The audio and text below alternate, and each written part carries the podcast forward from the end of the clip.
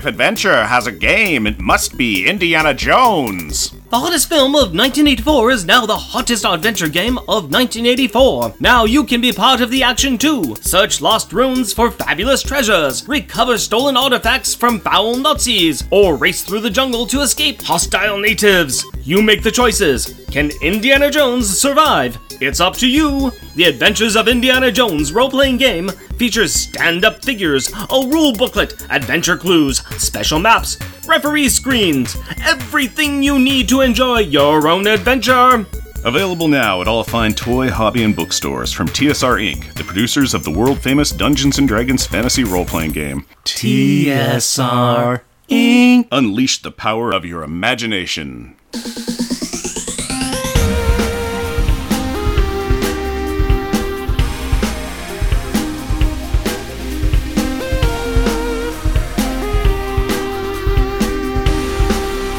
Welcome, dear listeners, to our podcast. Jeff and Rick present Unpacking the Power of Power Pack, where we journey through each issue of the most underrated Marvel series of the 80s while drinking beer. analyzing awesome and amazing adolescent adventures and absorbing alcohol. I'm Jeff. And I am Rick. Random banter on my mark. Three, two, one, mark. Random banter engaged. And after that fantastic introduction, I was hoping I could talk to you a little bit about a very awesome book I just read called The Cardboard Kingdom by Chad Sell. This is a pretty cool graphic novel, came out for young adults, and it just came out this last week. But this uh, deals with kids using their imagination with the help of cardboard. It deals with diversity, inclusion, friendship. Fantastic book. It's got like about 10 or 12 different authors that all contributed to it. It's just really fun, really engaging, and I, I, I cannot stop talking about it. I cannot keep recommending it. Once again, that's The Cardboard Kingdom by Chad Sell. It's wonderful, it's fabulous, and the authors are all amazing people. I've kind of been talking to all of them on Twitter, so it's kind of cool. Oh, that's really cool. Yeah, that's really cool. I'm ac- I'm looking forward to uh, reading it myself. I've got it uh, on hold at my local library and uh, waiting for them to bring it in so that way I can check it out too. Uh, I have been uh, reading Stumptown by Greg Rucka.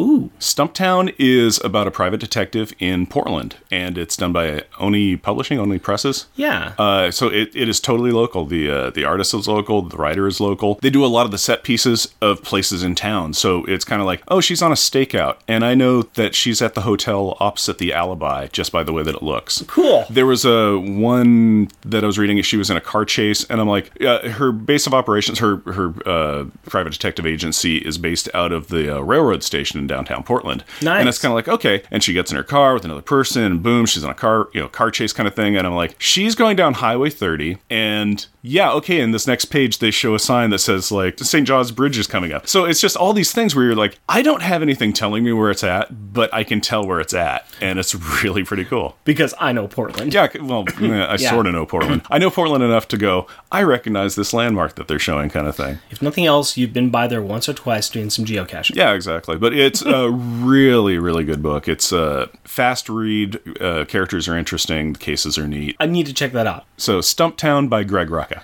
Nice, nice, nice. So that is our book recommendation for today, because apparently that's a new feature. Yeah, on occasion.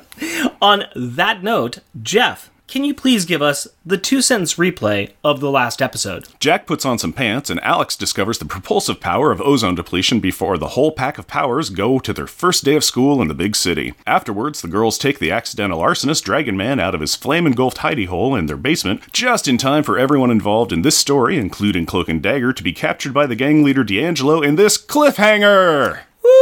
Woo! Now that the two sentence replay is over, why don't you give me a beer and tell us what our power pack pick is? My pleasure, my friend. I decided to go nice and simple this time Okay. with a barley wine.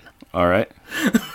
barley wine. Simple barley wine. What is Oh yeah, Monsters is this uh Yes, this this is issue's titled title. So I would like to give you Mega Monster.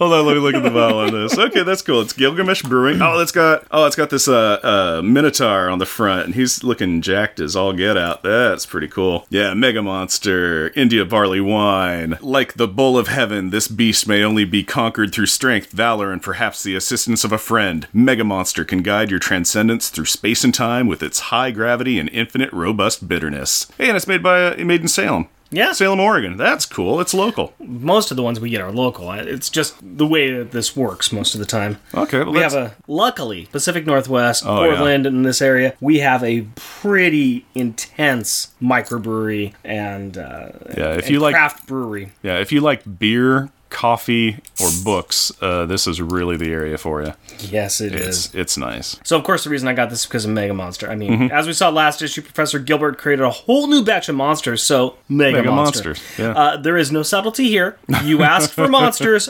I bring you monsters. Uh, so we have our here an Indian barley wine that is brewed with only hop pollen Hmm. And is 11% alcohol by volume. Oh, hello there. Oh, that's got a good color to it. That's uh, it's cloudy light brown. That looks really kind of neat. All right. So cheers. Okay, so salute. Oh, that's That has a bite. that has yeah, that is a monster. That has teeth. that does have teeth. This is a burly little wine. wow, Yeah, it that has just a sticks around. It has a, I guess what's the best way of saying it. It's a, it's a sharp tang that kind of is in Whoa. the top of your, the top of your palate, all the way through the front of your tongue, almost. Yeah, that's kind of it. Kind of uh, reminds me of like a brown for the flavor. And then I figured out the color Yes. of it. It's kind of it's very like hazelnutty. It definitely has a, it definitely has a brown nutty flavor at the back Mm-hmm. end. You can taste the hops. Yeah, but at the same time, ah. it is not, it's not that metal hop taste. No, it it also kind of goes through like a coffee thing. It's like it Yeah. hits that initial kind of like whoa, and then it's like oh coffee, and then it mm-hmm. kind of goes into a tang. Yes, That's huh. and eleven percent. Hello. hey, hi show- neighbor. this shall be fun. so now that we have our Mega Monster beer, how about you give us some opening credits, if you please? Power Pack Issue 8, March 1985, Monsters.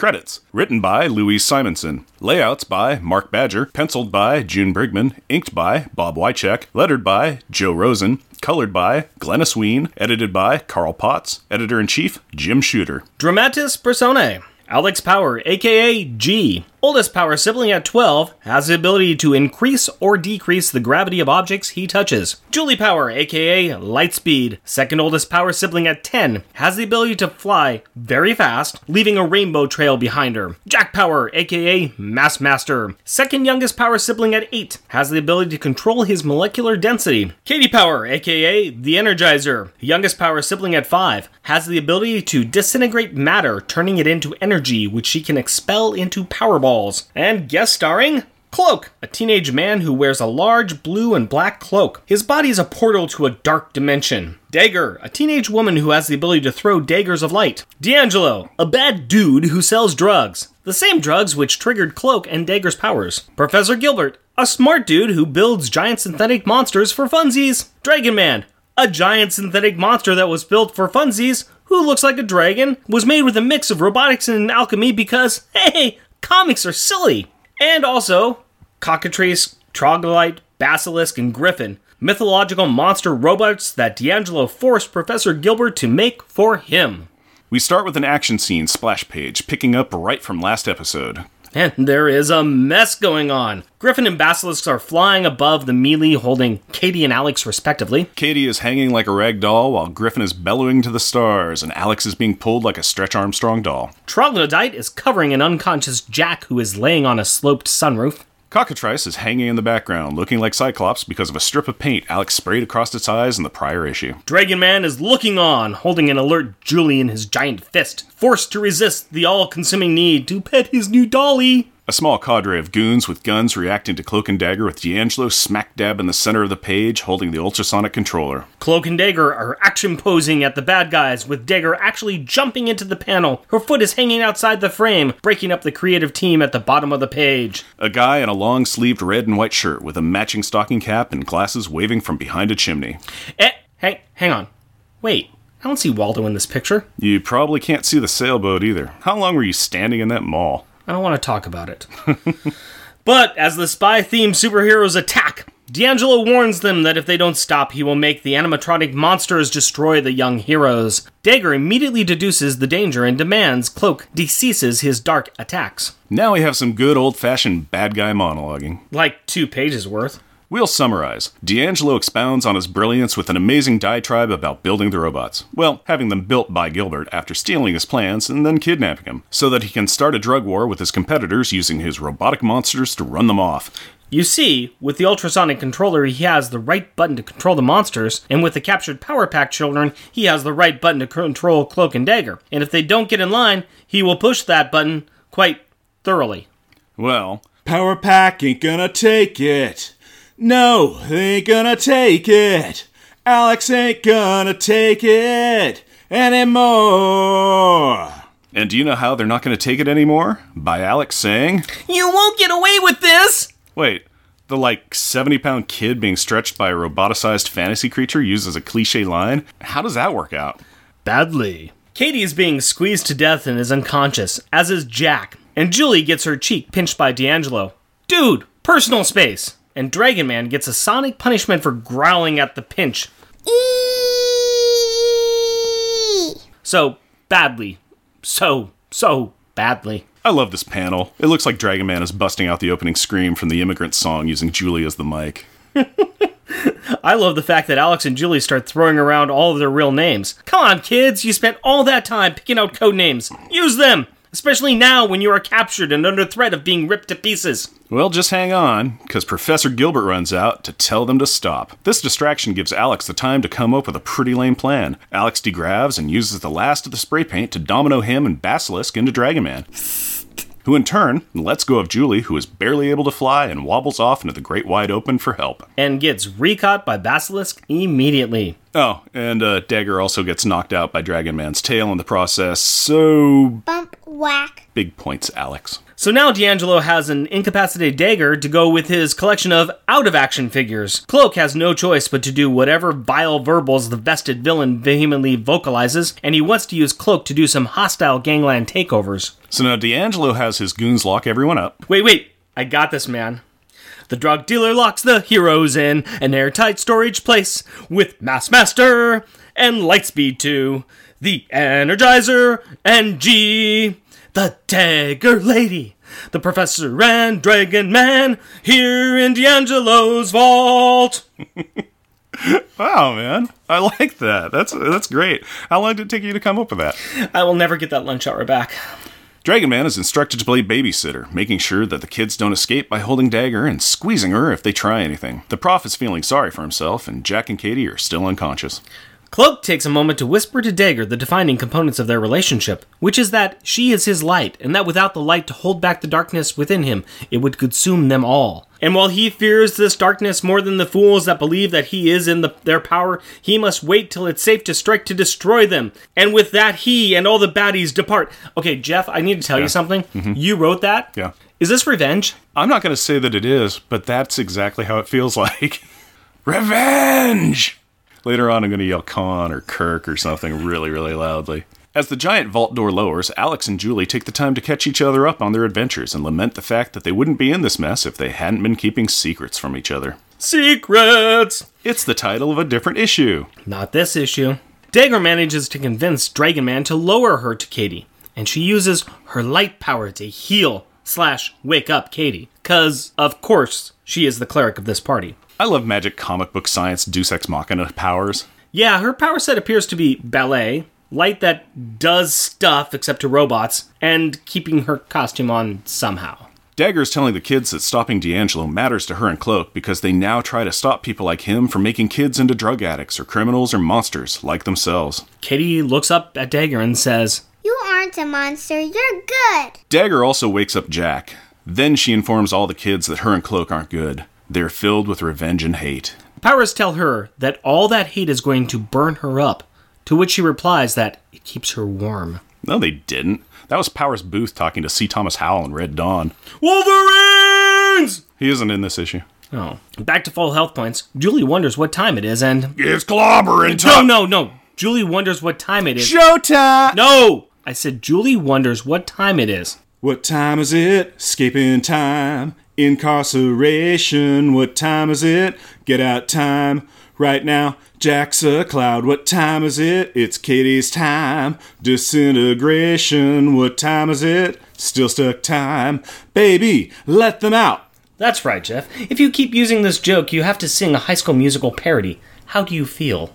I, f- I feel icky and a little spoilery. Now, as I was saying, Julie is worried about the time because she doesn't want their parents coming home and worrying that they are not there. So they start trying to bust out this joint. Jack announces, So, let's escape. No prison can hold the great mass master. except this airtight one. Come on, Jack, didn't you hear my song? Oh, wait, that's right. You were unconscious because you were in a cloud. Next up, Destructo Girl. Katie tries to disintegrate the door, but this kicks in the conditional instruction in Dragon Boy, and he attempts to squeeze all the toothpaste out of Dagger. Lucky for her, he left the lid on, otherwise, this would be a much darker storyline. And the professor continues to mope. This sad sack has been pushed for years, and he has decided the best way to fight this is to channel his inner Charlie Brown. His entire family is dead, he has been kidnapped, other people are controlling his creation, and they're making him create more mechanical menaces. He tells the kids that, unlike them, he doesn't have the powers to make them stop. Julie and Alex point out that he did make the robots, and he is smart, and he could probably figure out a way to block the signal controlling them. Bing! Why gosh, he never thought of that.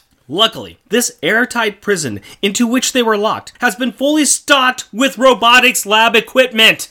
Deus Ex Machina, you're soaking in it.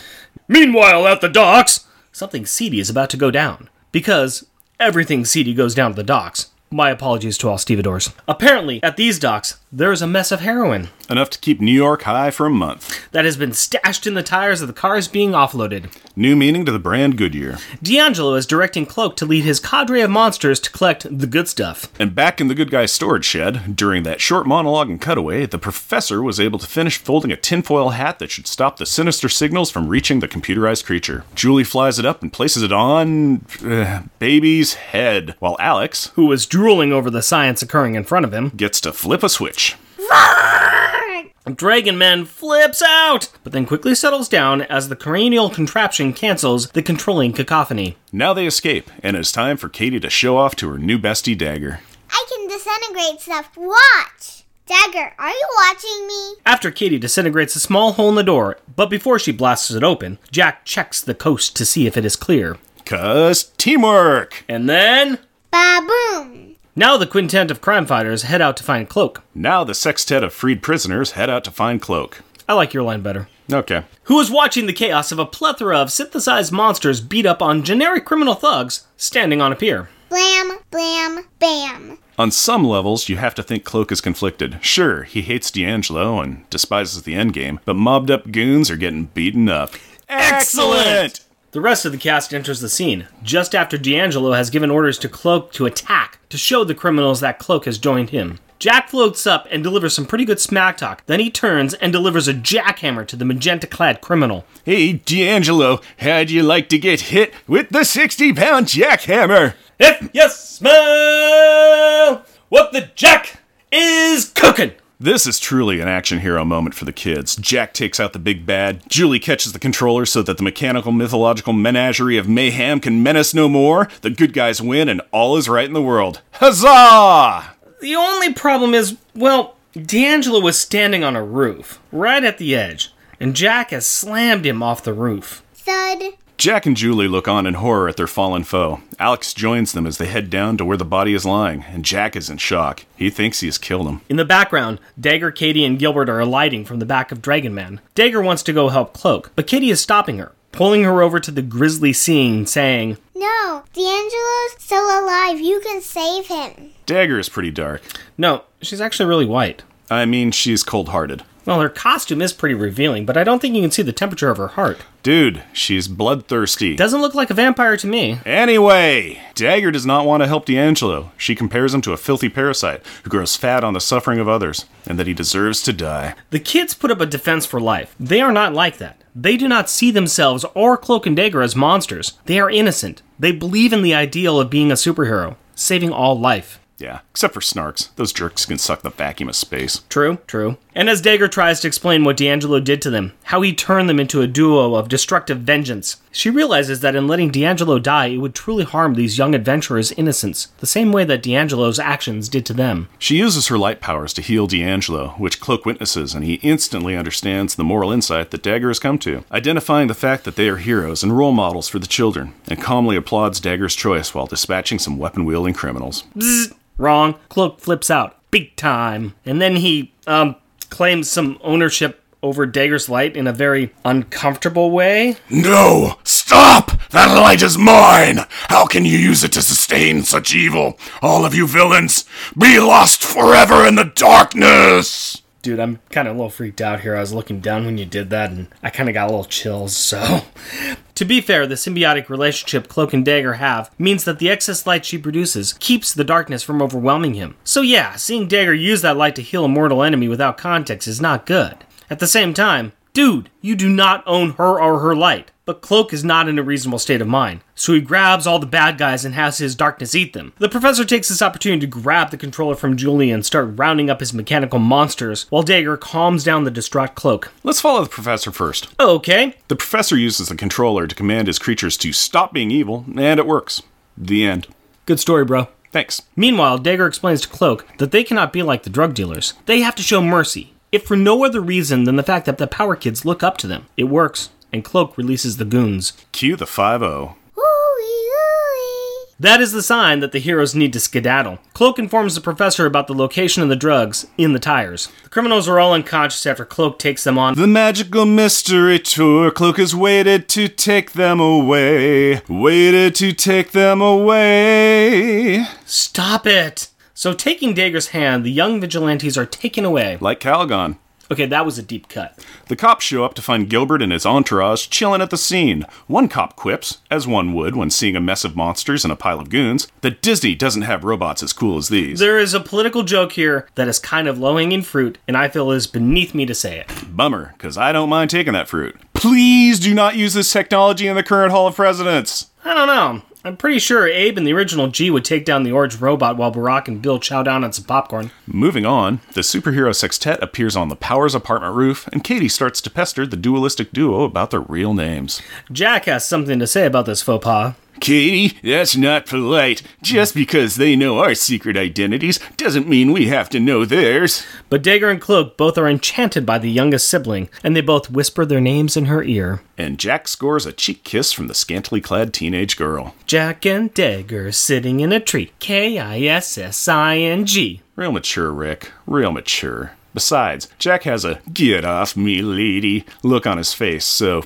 consent was not given. The scene ends with C and D teleporting away and Katie doing a pirouette in front of the others. And she is still dancing in the next scene as the kids are chilling in the boys' room, suffering from the consequences of their adventure. Grounded.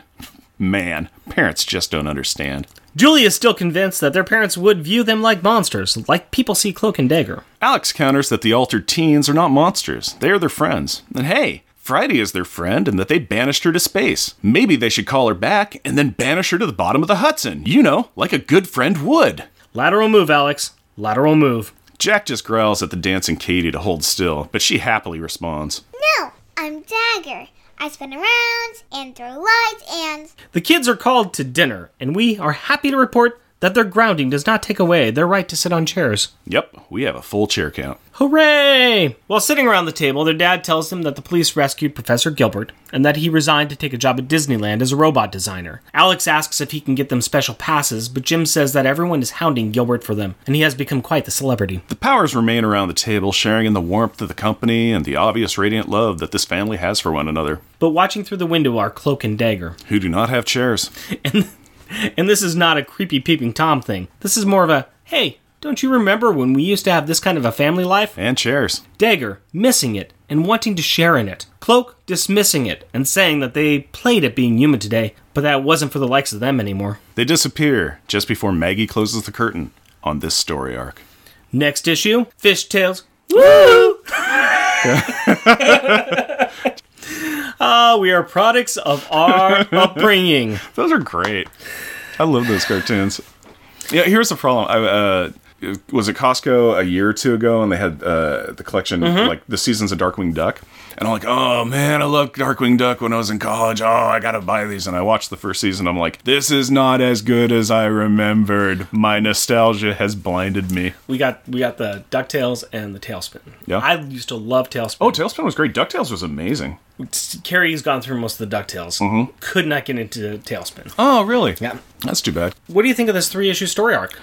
It's rough due to the fact. Okay, I like it because it's Power Pack and we're a Yeah. Power Pack thing. So it, it it's good. I have spent much more time reading much worse comics. Yes. Here's here's kind of what it boils down to. It's in the realm of the Power Pack stuff, especially the stuff That we've, we've read, read- so that, we've read, so far. far. It's not great. It's okay, but it really suffers, in my opinion, from the like the power. The Power Pack is guest starring in their own issue, Yeah. and it's kind of like okay, we need to tie it into the Marvel universe normal, so we'll bring Spider Man in because you know, tie put Spider Man in it, somebody will buy the issue. Yeah. So it kind of suffers from that.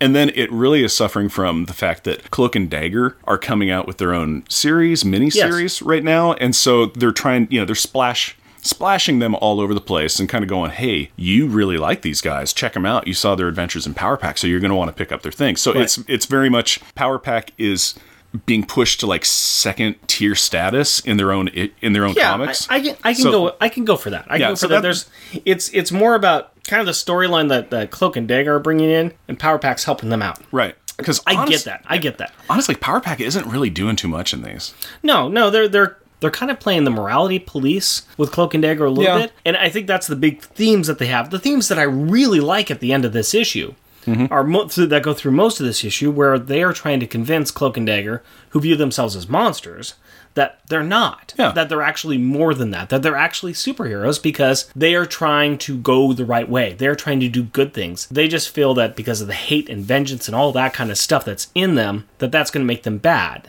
And it takes the kids to say, "No, you you got some reasons to be angry and stuff. That's fine, but you still want to do good things. You are good guys. You're not monsters." Yeah, uh, a lot of the kids' reasoning on that is uh, it's like you can't be monsters. You're, you know, I think Julie says cloak's too brave, and Katie constantly hammers on the dagger's too pretty. Yeah, I don't think that that's a good barometer for being good or bad. You can't be a monster. You're pretty. I, if we go to the Jessica Jones uh, TV show, well, uh, David Tennant cannot possibly be evil because he's too pretty. Um, folks, David Tennant is pretty darn evil in that Jessica Jones. That first season was Yes, great. I love that first season. That's just a quick, you know, example. Yeah. It's like no, beauty doesn't determine whether you are good or bad. Right. I think that it's the, as we tell my daughter, it's the goodness in your heart.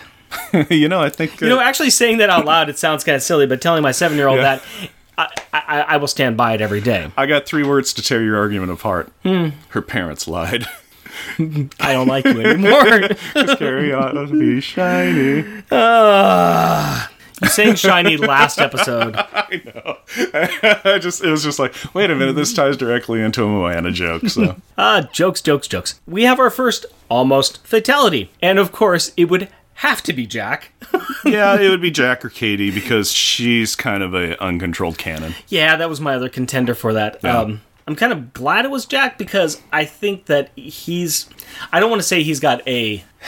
uh, That, that he's the closest to evil or that he's the closest on the edge. Mm. I want to say that he's got more of a flexible morality. Okay, that's a good way of Uh, saying he- he- he's able to kind of take things as they come and move on from them. You know, I, I think that if this ended badly, it would still mess him up. Oh, totally. But yeah. I think the fact that, you know, he did bad, he saw that he did bad, he didn't mean to, and he recognizes it for what it is. I think that he's it's easier for him to kind of be a little flexible and say, okay, it was an accident. I recognize it was an accident. I'll be a little more careful next time. Mm-hmm. If it was Katie or Julie, possibly even Alex, well, Oh, yeah. they, Oh. they would they would all be. I mean, Any Julie, one of them. Any Julie, one of them Julie would. and Alex would definitely be going along the, the path of, oh my gosh, angst, angst, pre-teenage angst, and Katie would just be a mess. Mm-hmm. Oh, totally. No, it, it would wreck any one of them if Yes. they did. But Jack, more flexibility. There. Yeah, still, he looks distraught. He's all proud, you know. Oh. So he's got that very much just like here I come, dropping the hammer. Things are going great. Yes, I'm a wait thud. Why is he falling to his death because we're on a roof? You know, he's just kind of like there were consequences for his actions, Yes. and he's like, I'm going to take out the bad guy, not thinking, oh, I'm going to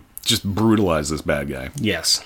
Yeah, so uh, he looks he, he- yeah the, the the images that he has on this these pages are just like just open mouth gasping and then just that kind of like I'm gonna be slack jaw and not blink because I've lost all the color and in my skin because I'm pale and I think I killed somebody I did a bad thing. And then when he's on the ground looking at what happened, he, Oh, he's, yeah. he is in shock. Oh, yeah. But like I said, I think that he could still recover a little bit better than the other kids. If he, yeah, but if he did, I still think he would grow up to be that. You know, I thi- in the, I think what it was a, a episode or two ago where I was, you know, talking, joking about like the elder Jack, where he's just off, just miserable and just always angry in a bar. You know, the the adult Power Pack comic where he's just like separated from and just just dark. I think that would that would put him on the darkest path. You know, the uh, what was it? The darkest timeline from Community. I, I would like to. s- I would like them to actually do that. I think it would be fun to do that with him. I kind of really want to see. I know that they've rebooted this as like a, a super kitty comic. They, they've done. A, they've done a couple things in the future. Things we're going to talk about a little bit more in the future, probably when you get closer or just down Yeah. the line. In recent comics, they don't really touch on Jack at all. Hmm. I, I know in the recent comics, we know where Alex is at. and We know some things that Julia's been doing, and they came up with a legacy issue of six, uh, issue number sixty-three of this because there's only sixty-two issues in the original run, plus a couple of specials. But the sixty-three legacy one they came out with focused on a, uh high school age Katie. Yeah. So we don't really know what Jack's story is, but anyways, that's all in the future. I still think it would be interesting to have have a like the mini series of Yeah. uh, just kind of like the adult power pack and seeing where they're at. Mar- Marvel Comics, if you're listening, um, can you please really put Power Pack back together and put it out and uh, let us know? We're we're waiting. Yeah. You've got our number. Yeah. Our podcast will hold a lot of weight for that. Two guys in a basement had an opinion. What? we have fanboys that have opinions? I don't know what we're gonna do. Stop the presses, everyone! Get Stan on the phone. we don't need another Spider-Man series. Power pack to the presses. You know, you know, I, I do hope that Marvel would call us up and contact us and let us know that, hey, guys, we do have something special for you. It's a library card. Oh, you. you always rope me in. You rope me, yeah. You fish me on the, you get me on the hook so well, and I'm like, oh, okay, yeah, okay, oh yeah, okay, what? Ah, library card. Because I want to find what literature is in this comic book. Now, it's not explicitly put anywhere. Nobody's reading this book, but I couldn't help but see some interesting parallels between, especially this last storyline and Mary Shelley's Frankenstein. Ah, I could see that. Yeah, bear with me here a little bit. Um, so, Professor Gilbert is the obvious stand in for the good doctor, and Dragon Man is, of course, the monster. In this version, he is not searching for his creation and he does not die, but he is trying to control what he has unleashed, and he also creates other creatures to go after the first one. So, th- there is some interesting parallels that I can see with, with it. I know that, you know, uh, Gilbert and Dragon Man are not necessarily, that they're create are, are characters that were created prior to this comic book, but I think it's interesting themes to kind of play with, uh, not only with them, but also within the creation of characters like Cloak and Dagger and the characters uh, of the mon- of the other monsters that he created as well. If we look at the ongoing conversations that the all the characters have about what a monster is, there is a strange argument that D'Angelo is also kind of a stra- uh, stand-in for Dr. Frankenstein. He make monsters like Cloak and Dagger. We then have Cloak and Dagger turning on their creator. So it's kind of an interesting parallel that you can almost make Yeah. with that as well. I think that when we were first talking about this and when I first kind of put it up to you, you had the question of well, what makes Cloak and Dagger monsters? Mm-hmm. Because we just kind of did an entire thing saying, well, they're not really monsters. Yeah, they just continually refer themselves Sure. as monsters. Sure. Monsters of light and darkness. Yeah. Monsters. We're monsters. We're not human anymore. We're monsters. When I say monsters, I don't exactly mean like the under the bed, I'm to get you kind of a monster. I see them more as a tragic figure monster. Uh, the characters believe that they are monsters because of the physical changes that have occurred to them and by some of their actions that they have. Like I said, they tend to consistently talk about the rage and hate and mm-hmm. violence that's inside them. Because of those actions, they see themselves as monsters. But if you look at their motives, that is actually what dictates more about their characters than their actual feelings or impulses or their looks. Hmm. I think that there are shades of what the Frankenstein monster that we could assign to them. They're misunderstood and dangerous. They're unwilling subjects. It's not a perfect allegory, but I think it's an interesting thought exercise. No, it works. It uh, works really pretty well, actually. Uh, yeah, this is actually kind of filled with, yeah, like you were saying, a D'Angelo with Cloak and Dagger, that, you know, creator monster. Gilbert, Dragon Man, although they don't have an adversary relationship, they're kind of being put in one right now. So, yeah, Yeah. there's there's a lot of that going on. That's, no, I think that's pretty observant. That's great, Rick. Thank you very much. I, I, I appreciate your input on that a lot. Okay. You know. I also have a little input on why I think Cloak and Dagger are monsters. oh, please. Okay, let's see. Dagger is a attractive, athletic white woman in a bodysuit, so you know, kind of a monster. And I, I think it's really obvious why Cloak is a monster. I, I I shudder to ask. Well, he's a teenage male, and teenagers are scary, so definitely monsters. No, here's what the problem with No, them is. I, I, I got it. I got you. I got you. I got you. Yeah, okay. Here's, no, here's here's my thought on why they consider themselves monsters. Sure. It's because they're teenagers, and they're. It's like yes, some horrible stuff has happened to them, and yeah, they have changed and everything. But sorry if there's any teenage listeners. There's a lot of emotional drama going on in your lives that really isn't as all consuming as you might think that it is. And if you're an older listener, you might be able to think back when you're, you know, in like your high school age or middle school age kind of thing, and kind of be like, yeah, you know, I really got worked up about this thing. And now that I'm older and had some life experience, yeah, I can kind of get over it. So, one of the biggest problems with that, I, I agree with you, but Mm-hmm. one of the big problems with that is that for people in that situation, whether they're teenagers Mm-hmm. or not, the drama that is built up inside them does make them feel that this is the biggest thing in the world. oh, it totally is. No, it, at the at the time, I mean, heck, even Sure. even a you know older double age triple like ours, whatever, and it's just kind of like it's like yeah, the stuff that's going on to you right now is all consuming and it Yeah. is really powerful and it does make you feel certain ways. Yeah, and So- it's and it's easy to see.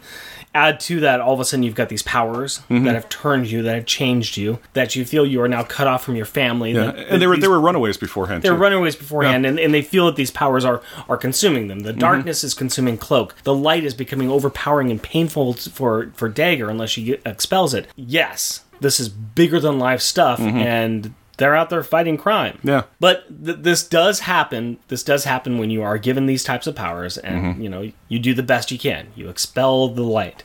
You you know you use the light to control the darkness. You find how you can use those powers to move forward Mm-hmm. to to go on to other things. I mean, part of the thing that they discovered with Cloak's powers is that they're able to use it as a teleportation method. Yeah. That you know Dagger can go in, you know, from this from the roof where they're seeing these drug dealers down below. They can dive into the cloak and come out into the science corner.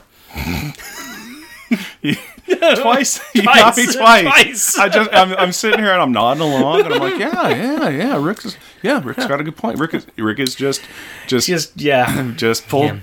Pulled the rug out from under me. Science Corner. Hey, Cloak and Dagger brought us here. What can I do? I just follow along where the story takes me. So we're in Science Corner now, and this is where Doctor Cowboy Science explains stuff. All right. Well, uh, let's see. They've been there've been a lot of robots. Robots. Robots, Robots. in uh, robots in these three issues. So Dragon Man, living, you know, the first living robot, the Monster Menagerie, Mayhem, you know, whatever the squad is called, monsters. Monsters. Yeah, uh, or menagerie, whatever, whatever we like to call them, something with an M. Yeah. So robots. So robots are a big thing. Dragon Man is the first living robotic dragon. Let's talk about some robot firsts. The first known robot was created around 400 to 350 BC by the mathematician Archytas and was an artificial bird. Archytas, who is known as the father of mechanical engineering, constructed his bird out of wood and used steam to power the movements of the robot. The term robot was first used in 1921 in Carl Čapek's play RUR, which stands for Rossum's Universal Robots, long before any metal mechanizations were invented. The first commercial, digital, and programmable robot was built by George Devol in 1954 and was a robotic arm named the Unimate. It was sold to General Motors in 1961, where it was used to lift pieces of hot metal from die casting machines at the Inland Fisher Guide plant in New Jersey. The first country to grant citizenship to a robot was Saudi Arabia. The robot, Sophia, is a humanoid created by the Hong Kong based Hanson Robotics for the purpose of aiding seniors and visitors to parks. So there's a little bit of uh, robot firsts. Cool. There's lots of stuff out there to learn. There is lots of stuff out there to learn. And it's crazy when you start going, hey, I want to look at this thing, and then you start going down rabbit holes. Big giant rabbit holes. Mm-hmm. Um, speaking of robots, do you have any kind of thoughts on Professor Gilbert and the Hall of Presidents? I actually do. I'm thinking that. Oh dear God, I was kidding.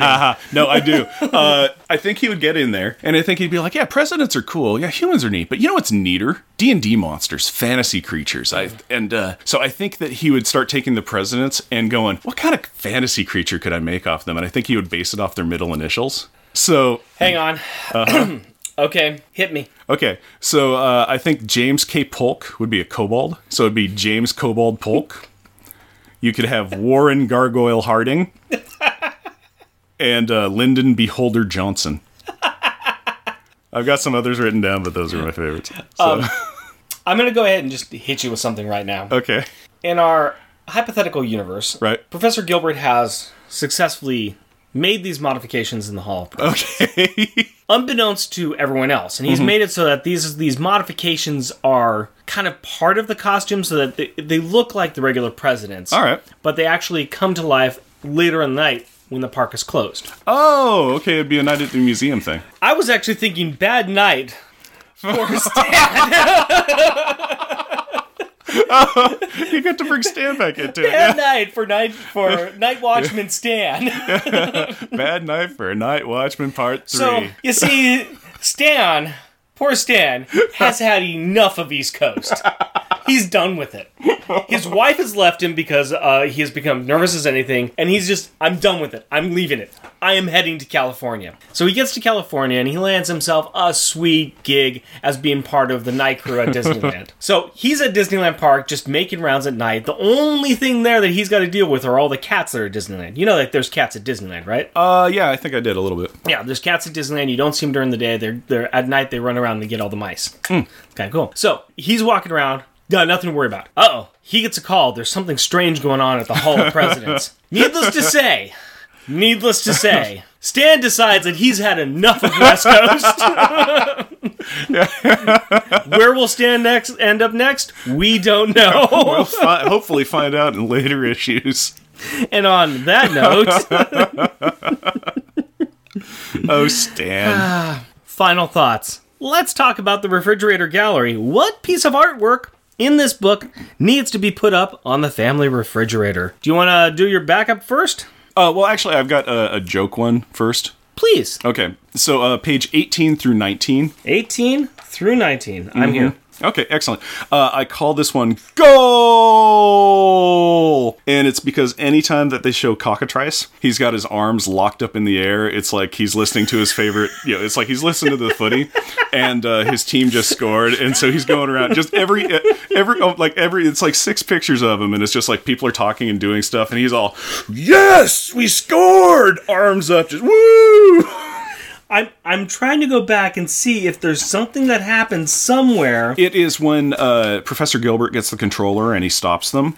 and he Uh, just Cockatri- stops. Cockatrice was in a. He was about to smash a goon, and his arms were up, and basically he's locked in place, and they keep on kind of like rotating around him with the camera to, uh, you know, do everybody's dialogue and show what's going on. And but he's just there with his arms locked, but it just looks like he's walking around, just excited as all get out about something. He's just yes. You know, I totally missed that. That is actually quite awesome. That they it's cut. It's fantastic continuity that you can see on each one of the panels that it continues on. That's It's two pages of it, and I'm just like, this little background thing is amazing. Good job. I like that. So that that's that's my joke one I like that. because it's two pages worth of stuff, but it made me laugh. Well, since we're around in this area, I'm going to tell you about my backup one, and I'm going to go ahead and say this is uh, page 20, and Mm-hmm. I call this Katie Star. Oh, this is my number one. Oh, it's your number one. Yeah. All right, I'll we'll let we'll talk about when we get to your number one. Then let me hear your backup one. My backup is on page three. Page three. I talked about it at the beginning of the episode. It is uh, Dragon Man.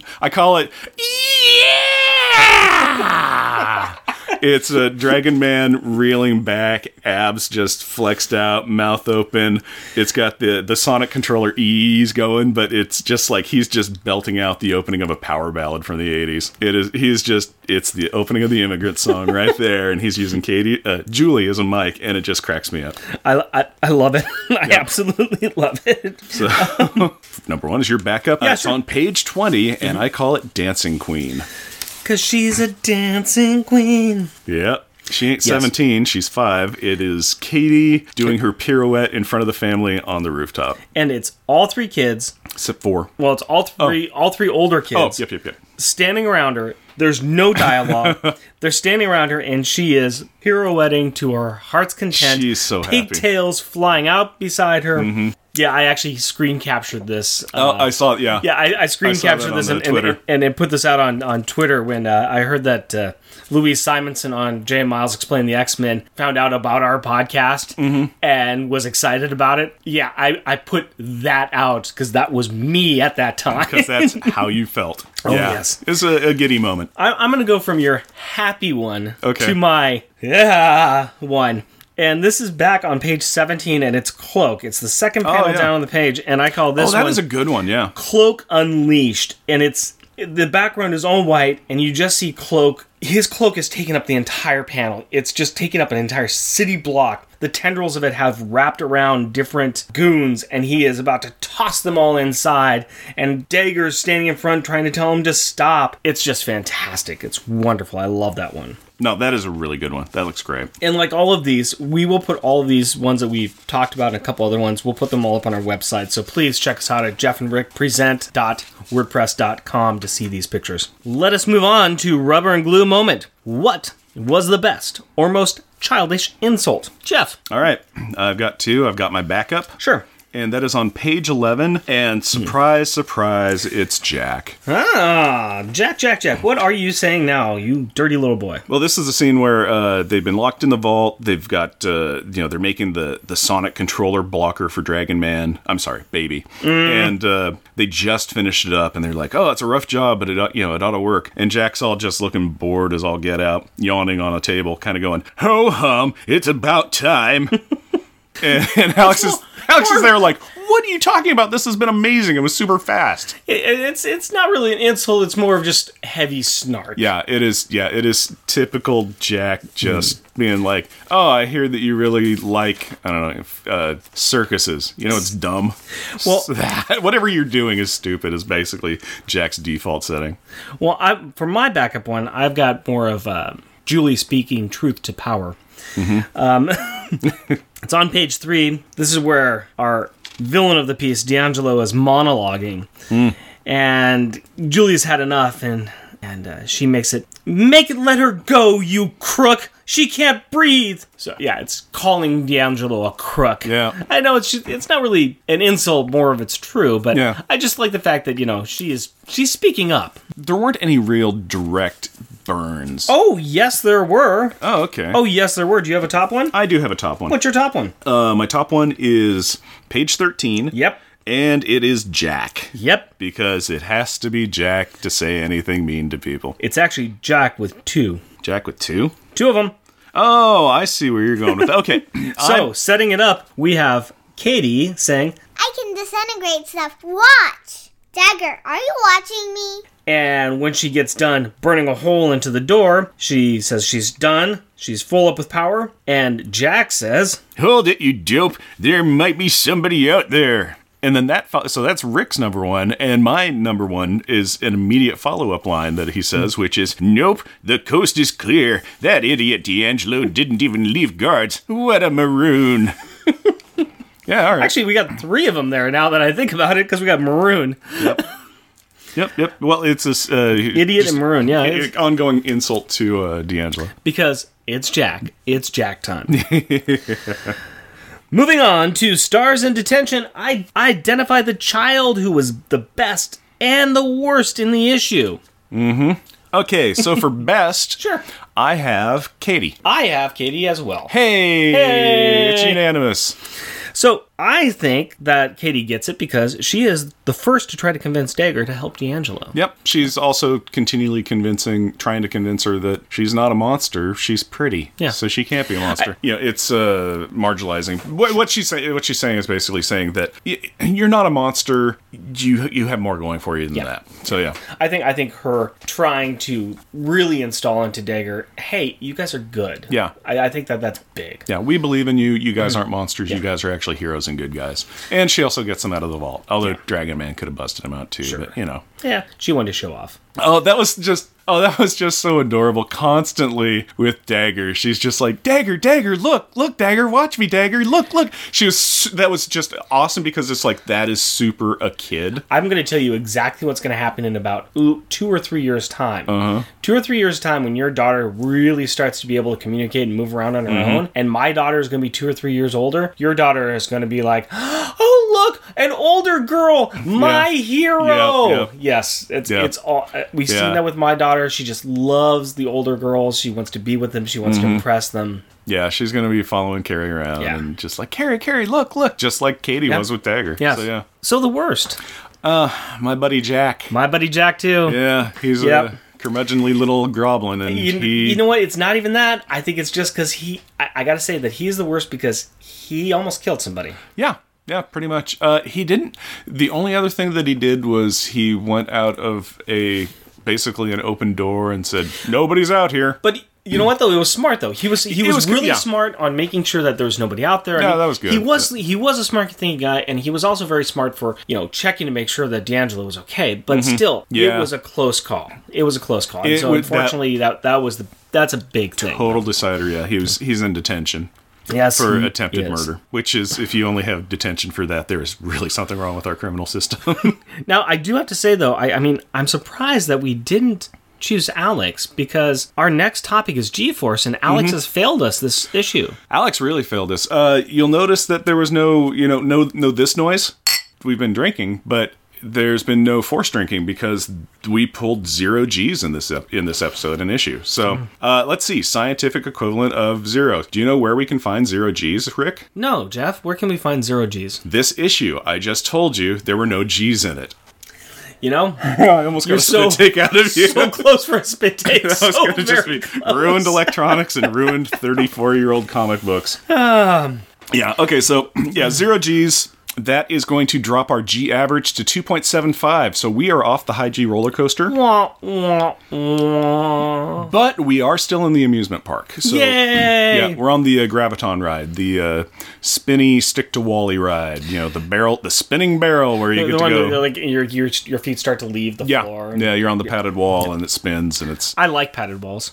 Yeah, well, we spent some time in them. and our total G force for uh, the count, we are up to episode 8, and we have stuck at 22, which is Double Jet Fighter. Yeah, Top Gun 2. That was a horrible noise of a jet. It's. Top Gun 2, Electric Boogaloo. Electric Boogaloo. Okay. Um, Gaseous Escape. we, we need to move on because Yeah. G-Force just disappointed us. Yeah, Anyways, was- yeah. moving on. Top grades. We want to evaluate each issue against the rest of the series. Now, we're not going to. We're starting to get to the point where we're not going to list each and every single issue. Mm-hmm. You can always go to our website, and we've got it listed there with all of the issues and all of our choices with best and worst kid and how we rate the beers. And, you can see um, a picture of what the beer looks like and a picture of what the issue looks like and get a little synopsis of the episode. and you can leave us, you know, information. Tell us how much you like us. We we appreciate that. We, Yep. we we need our ego stroked. We do, we do, we do. But we have the list in front of us, and we have a very um very tough question to ask. Actually, I think it's pretty easy, and I'm I'm going to guess that we both agree the same way on this Okay. one. I we need to try to figure out where this issue fits in mm-hmm. the entire list. I'm gonna I'll go ahead and go first. Yeah. Of this arc, I think mm-hmm. this is the best one. I agree. And so I would I think that we keep these ones together. I mm-hmm. still think that as a whole this arc is not the best. Um, I still think that there was some better stuff that was happening in Butterfinger. Okay. And so I'm just going to go ahead and put this right above last issue, Man and Dragon Man issue number uh, 7. So Yep. So the new sixth place is issue number eight. Yep, It that is dethro- correct. Yep, it dethroned issue number six. So it is in, yeah, like I said, sixth place. Yep. All right. Fantastic. Mm-hmm. Now, let's talk about this beer. Okay, this barley wine beer. This is I'm actually kind of glad that we only got one bottle of it. Yep. So uh, on this beer, it said that uh, this beast may only be conquered through strength, valor, and perhaps the assistance of a friend. Well, we have one of them, and there's two of us here, and uh, yeah, it took two of us to not finish this bomber up. It will be finished later, but yeah, we're not drinking them really hard or really fast. It's a strong beer. It's definitely a sipping beer. The the taste of it, it just it like wraps around your tongue and then won't go away. It, it is it is the perfect beer if you do not want to talk, Mm-hmm. which is exactly the type of beer that we wanted to choose on a podcast. while we're podcasting. Yeah, what's funny though is uh, every time one of us takes a sip, it's like you look at the other person, and it's kind of like it's like you have a sip, and it's like, uh-huh, and then you watch their face kind of go. All of that being said, Mm-hmm. how many power balls uh, do you want to give this? I feel like I'm I'm gonna be mean, but I also kind of feel accurate. It's not bad, but I'm not. It's not one I'd go back to, so No. I'd give it like a two. I, that is exactly what I was thinking too. I, it's a good beer. Glad I had it, but yeah, it's it's not one I I look out again. It's it's a hard one to get through. I, I'm I'm agreeing with you on the two. Yep. Yeah. All right. So two Powerballs from two guys podcasting. I still like Gilgamesh Brewing, and they make some very good beers. But this one, um, it's gonna be a two. Let's do kids' perspective. Okay, this is where we ask a question or premise of the book to Rick's seven year old daughter, and we get her opinion on it. So, Rick and Carrie, take it away. Hi, Carrie. I get to interview you this time. Is that fun? Yes, I just walked in here and I am still and I am still confused because you are interviewing me instead of my father. I know. I don't know where he is, except he's right there. but I get to have the pleasure of interviewing you this time, which is a lot of fun for me. I'm excited. me too, even though I'm confused. Okay. we all get to be confused in our lives. It's a common state. And also the common power. Uh huh. Yep. It's common for the powers to be confused because there's a lot going on. Okay, let's just get to the power pack. Okay. So, what did you think of this issue? Good. What did you like about it? Dagger and Cloak were actually became part of their team. Mm-hmm. And so you were glad that they were able to team up and uh, do stuff together. And did you like it that they freed Dragon Man and Professor Gilbert? Mm-hmm. Uh huh. So what was what was the part that you liked the best in the issue? See, I like Cloak and Dagger because Cloak can probably like like make bad people do stuff that okay, whatever. Yeah, he can make them uh, go away for a while, and then he brings them back, and they feel really bad. Yeah. Mm-hmm. Would you like to have Cloak's powers or Dagger's powers? I would like to have Katie's powers. You want to have Katie's powers? Yeah, Katie's awesome. You could disintegrate, disintegrate stuff. Yeah. What would you disintegrate if you could disintegrate things? I would disintegrate people that were gonna that were gonna attack me, Wow. Okay. which are technically strangers. So strangers might attack you, just not not people you know, just strangers. Yeah, you could just do this and then you would punch, punch, punch. But you would be punching with your palm just so you could like use that thing. So you'd use disintegrating palm strikes Yes. to uh, strangers that were attacking you. Yes. So you would like to have Katie's powers, but you enjoyed the fact that uh, Cloak and Dagger was able to team up with Power Pack. Mm-hmm. Would you like to see Power Pack team up with other heroes in the Marvel Universe? Everybody doesn't have powers. That's true. Not everybody does. Professor Gilbert didn't have powers. Yeah, but he still teamed up with them. Yeah, I know he did. So does that mean that uh, regular people could team up with Power Pack? Yep. Would you want to team up with Power Pack? If I could do something really awesome, yeah. Okay. What kind of an adventure with Power Pack would you like to have? The one with the aliens. Oh, so you would like to team Like up? from the last comic. so the Snarks or the Chameleons? Um, The lizard guys or the horsey guys? why the horsey guys? Well, you would be able to, like, maybe you could team up and uh, have an adventure with them too, and they could take you into space and show you different planets. Yep. Yep. Not the evil snarks guys because then I could kill them. Okay, so you would use your adopted Katie's disintegration Krav Maga powers, and you would uh, get rid of Snarks. Yes. Are you hoping that the Snarks come back in the comic? Yes. Yes. Are they? I don't know. We're not there yet, but I'm thinking that they will come back. But uh, we haven't seen them yet for a little while. We're in the middle of a different adventure. What kind of power do you want? Oh, you know what? I actually was thinking about talking to your dad about this in another uh, in another episode, but I'm kind of leaning towards uh, Mass Master's powers. I think they're pretty neat. What about Daddy? Daddy, I think he wants Alex's power to say G all the time and to be able to get away with it. You can get away with it with beer. Yeah, exactly. I think that's the power he wants. He wants to be able to say G and then take a drink. Thank you, Carrie. This was really fun interviewing you. Um, you're welcome. I'm sure your dad will come back next week to interview you. okay. Okay, that'll be good. Okay, thank you. Bye. Let's go ahead and do some shout outs. I love the fact that we added shout outs because we're starting to get more and more people that are listening. Yeah, It's which means this section's fantastic. yeah, it just means this section's going to get longer and longer, padding our runtime. Eh, Hey, we can do actual, we can do less actual content and just say people's names. That's what this podcast is going to be by episode ten. It's just going to be like, hey, we read a comic, but now a shout out to. I would like to start off with a shout out to you from one of our friends, Wine Guy Todd. what really? Yes, he sent Hey, cool. he, he sent me a text and he wanted me to tell Jeff that he finds you witty and intelligent. Aw, he well, he he's actually met me. He should know better by now. Well, since this is an audio format, uh, he did not he did not comment on your smell or looks, but there you have it. They're both strong, and that's not exactly a compliment. well, that's really cool. Thanks, wine guy. Appreciate it, buddy. That's cool. We received a nice email from Al Sedona, who is the host of Resurrections, an Adam Warlock and Thanos podcast. He says that we can see that we love the series, but that we look at it with a critical eye, and that that is a good thing. One of his first comics was Power Pack, and that got him into comics on a regular basis. He was a big reader, and his first comic book crush was Julie, in part because they were the same age. He never noticed the Narnia connection before, but now that we mentioned it, he can see it. A big thank you to Sassy's Sassiest Boy, who let me know via Twitter that our second episode link was not working and that they really wanted a full experience. Thanks for letting me know that we had an issue. We got that resolved. From Todd Enoch, I am totally here for the new Jeff randomly and repeatedly breaks into songs section of the podcast. Hey, that's funny. That's why I'm here too.